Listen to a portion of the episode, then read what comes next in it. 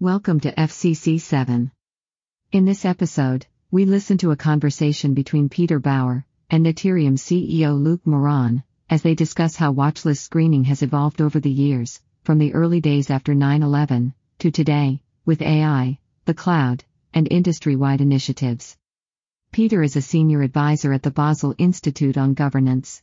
Through his former role at UBS, and his participation and advisory work in many leading industry groups, including the Wolfsberg Group, Peter has been ideally positioned to witness the evolution of financial crime compliance over the last 20 years. To kick off the conversation, Luc and Peter remember how banks had to completely change their approach to screening, very quickly, after the events of 9 11. Peter, I remember when we met soon after the September 11 attack. At that time, together with the Wolfsberg Group, you were helping steer the financial community's effort to fight terrorism. If I remember, up until 9 11, banks were focused on anti money laundering activities. In this sense, September 11 was really a wake up call for banks. Of course, financial institutions were looking for means to proactively help and play their role in fighting terrorism finance. In the beginning, there was a lot of unknowns for all participants on how to do this. Banks therefore suggested that this was an area where they could work together among themselves, but also cooperate closely with the public sector to define the best approach. This finally led to the Wolfsberg Group statement on the suppression of financing of terrorism. This is also when financial institutions really started screening transactions and customers, right? Yes, a key element of this approach was the permanent screening of terrorist lists supplied by national and international organizations such as the UN or the EU. For this purpose, all banks had to gear up their screening organization. They had to equip themselves with more sophisticated screening technology and, of course, adapt their worldwide processes. This was a painful and uh, I would remember very costly discovery journey for the banks as the permanent screening of their clients and all cross-border payment transactions created not only additional costs but had a direct impact on their correspondent banking and in particular on their end customer relationships. It was not very clear how to do it in practice either. Yes, there were also many unknowns in terms of how to and what to screen.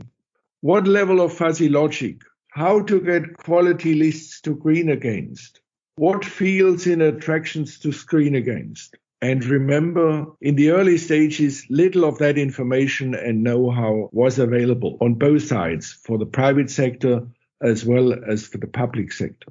The detection of terrorism finance, contrary to the traditional AML processes, much more critical because of the potential impact of a terrorist attack and the time element in the detection, which also demanded a review in how to cooperate with the public sector to get the best out of the information captured through the screening process.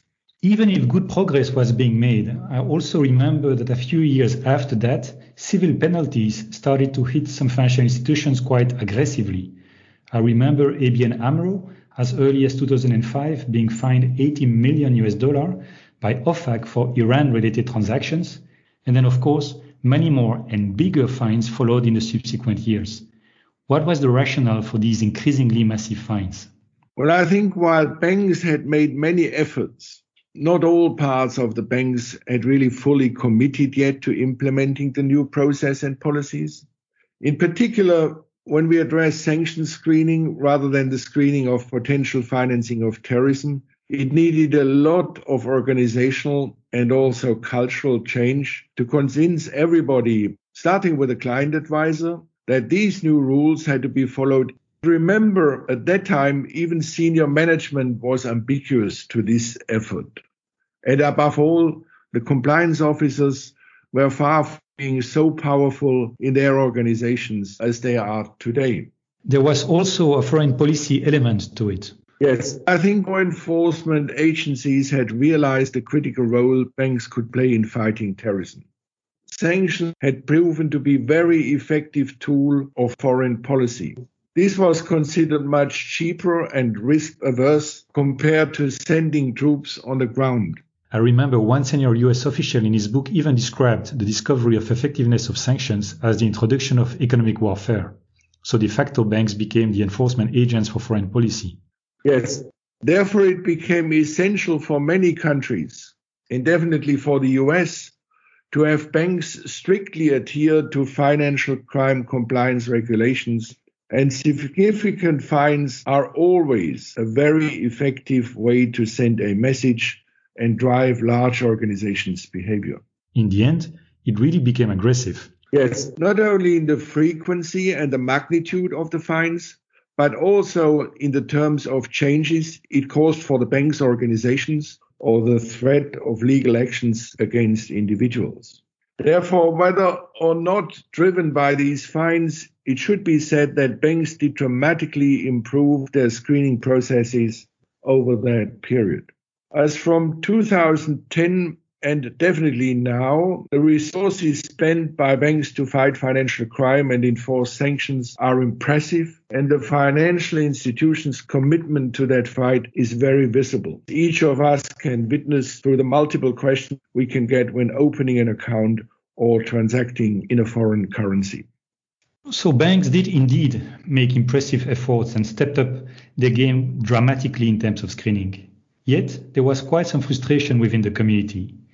Billions of dollars were spent every year by the financial community to comply with financial crime compliance regulations, and yet, the overall effectiveness of the fight remained unfortunately low.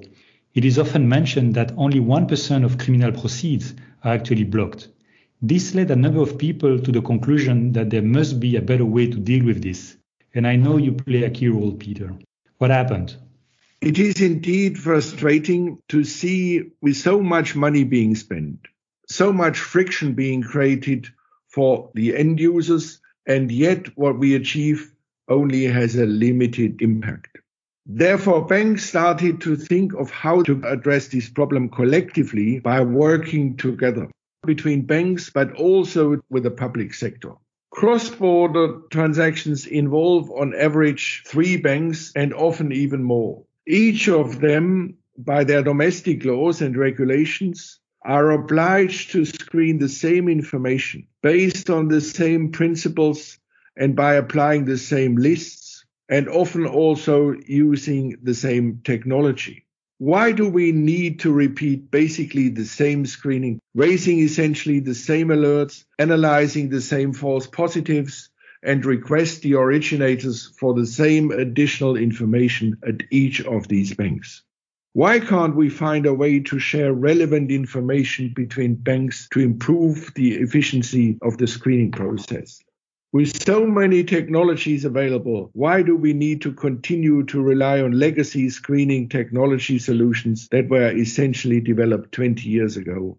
And finally, why can't we find a way to work together with law enforcement agencies to improve the relevance of the watch lists?